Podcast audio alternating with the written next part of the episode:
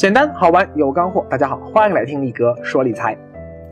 力哥多次说过呀，赌是人的天性，而中国人特别好赌。利用人性弱点啊，是最容易赚钱的，所以黄赌毒的利润率往往都是最高的。相比而言呢，从经济角度看，门槛最高的是毒，其次是黄，门槛最低的是赌。这就像赌性最高的分级基金马上就要设立三十万元准入游戏门槛啊，就会让许多屌丝痛得哇哇叫，因为穷人玩不起。穷人压根没有资本可以吸毒，因为毒品太贵了。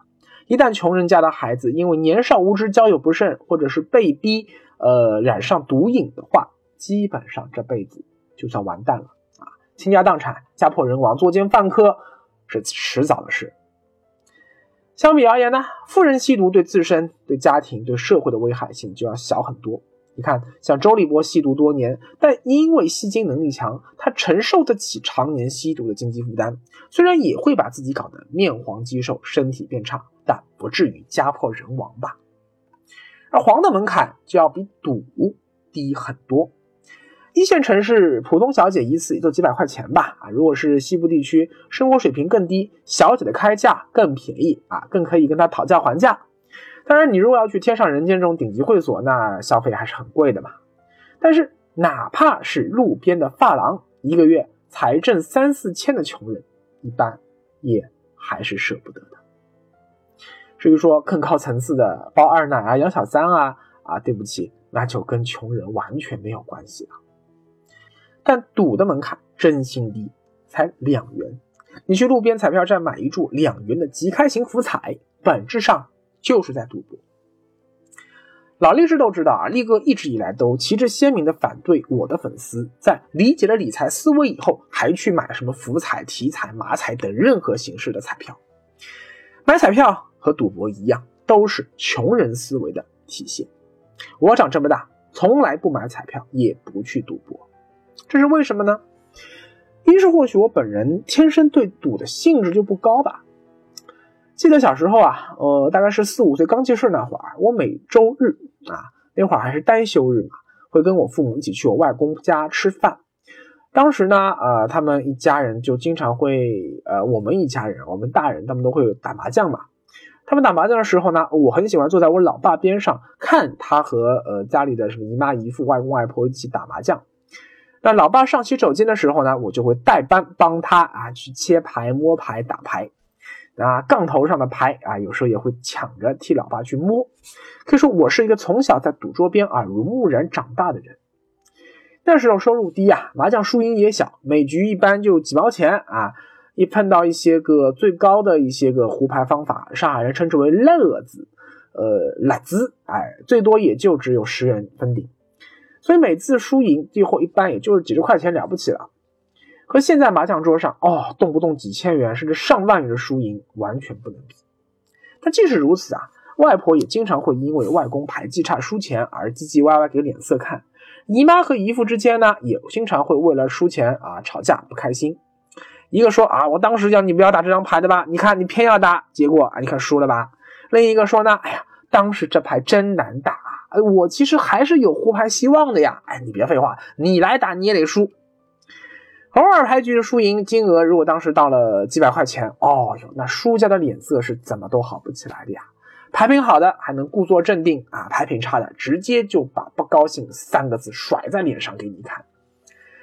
要知道啊，几百元在当时可能是一个普通工人一个月的工资啊，不管牌品好不好，心里都是在滴血啊。你看啊，这还是说在家庭内部以娱乐为主的赌博游戏。如果是社会上的狐朋狗友之间的赌博啊，就更不好说了。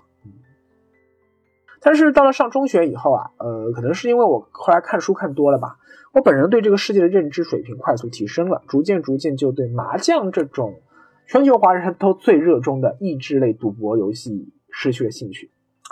实际上，我对于所有赌博游戏其实后来都没有太大的兴趣了。二是当我后来信耶稣了呀，圣经也要求我远离赌博。一个完全遵循圣经教则的基督徒是不能参与任何形式的赌博的。只要是以金钱输赢为奖惩的任何游戏，都算赌博。世界上没有哪个宗教是鼓励信徒赌博的。但据我所知，周日上午去教堂做礼拜啊，下午就在麻将桌上酣战的基督徒真不少。但是，真正让我从更高的理论层次对赌博这件事有深刻认知的，还是我理解了理财思维以后。赌性是人性中偏灰暗的一种天性，而与其他偏灰暗的天性相比，参与赌博的门槛又极低，这就导致从概率上说，越是贫穷的人，越是无知的人，越是可能陷入毒瘾，难以自拔。而今天的中国，攀比成风，房价高企，物欲过度，全民向前看，导致许多急躁的年轻人把翻转命运的希望寄托在了一个“赌”字上。这时，赌就不再是一项简单的带有金钱刺激奖励的娱乐活动，而是带你走向地狱的领路人。这种情况，据我观察，在中国的农村比城市更明显，而农村中男性，尤其是男性年轻，比女性和老年人更加明显。而过年这么多天闲着无聊，那正好大家呃又都在嘛，哎，不如一起赌一把。年初五那天啊，我给我的员工发一个过年的红包啊，其中有个员工一直没拿。中午我就问他，我说你咋红包还不拿呀？哎，到下午五点他才回了句：睡觉刚醒。我说你是不是每天在家里都沉迷赌博啊，战得昏天黑地呀？他发来三个捂脸偷笑的表情，你懂的。从经济学上看啊，赌博是最没有效率的一种经济活动，因为赌博只是单纯的转移财富，并不创造任何新的财富。而且赌博的过程中还有摩擦成本，像场租、麻将，还有牌的耗材啊，这个成本，还有我像电灯啊、暖气啊、茶水、饮料，以及你最宝贵的时间成本。从宏观经济学角度看啊，需求可以推动生产，因为大家都要赌嘛。于是你看，整个澳门的经济活力就起来了啊！澳门人，你看今天都找到工作了啊！澳门政府动不动就全民发红包。但是从微观经济学角度看，沉迷赌博必然是个人的悲剧，所以你看，赌场老板自己是不赌的。最后送上一点干货吧。二零一七年，如果真的要赌，那么我会赌美国股市下跌。赌博之所以吸引人啊，在于说可能赚钱，也可能亏钱的不确定性，哎，这个很刺激。而赌徒眼中，他看到的就是赚钱的可能性，而投资吸引人的地方啊，在于也是说，呃，有可能赚钱，也有可能亏钱的不确定性。而聪明的投资者，哎，往往是厌恶这种不确定性的。他们在投资之前啊，首先看到的不是赚钱的可能性，而是亏钱的可能性。去年特朗普上台之所以被称为“黑天鹅事件”，就是因为投资者不知道特朗普先生会搞出什么事情出来，他们对于未来无法做出合理预期，这会让美国和全球经济陷入巨大的不确定性，而投资讨厌不确定性。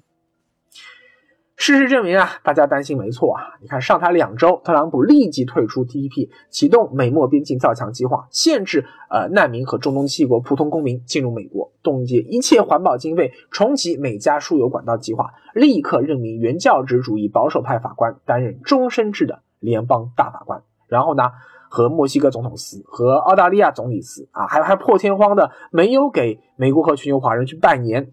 啊，每天就是靠这张大嘴在推特上治国，啊，我现在其实蛮期待说特朗普怒挂大大电话后会是一个什么样的后果。哎呀，历史倒车已经在美国开起来了，可以预想到未来一年，越战结束以来规模最大、持续时间最久的美国示威游行即将到来。加州大学伯克利分校的和平抗议最后演变为集体骚乱，而这种事在美国其实已经很多年没有发生过了。特朗普是个伟大的、非常成功的商人，但是完全用商人的精明的利己主义思想来治理这个国家和处理全球事务，表面上看，嗯，这些政策的确会让美国人的口袋变得更有钱，但实际实际上呢，一个社会严重撕裂甚至骚乱不断的社会，经济发展不受重创才见鬼了。所以，二零一七年，我个人看衰。美股，请大家注意，美股基金加入定投组合，请随时准备着听力哥的号令。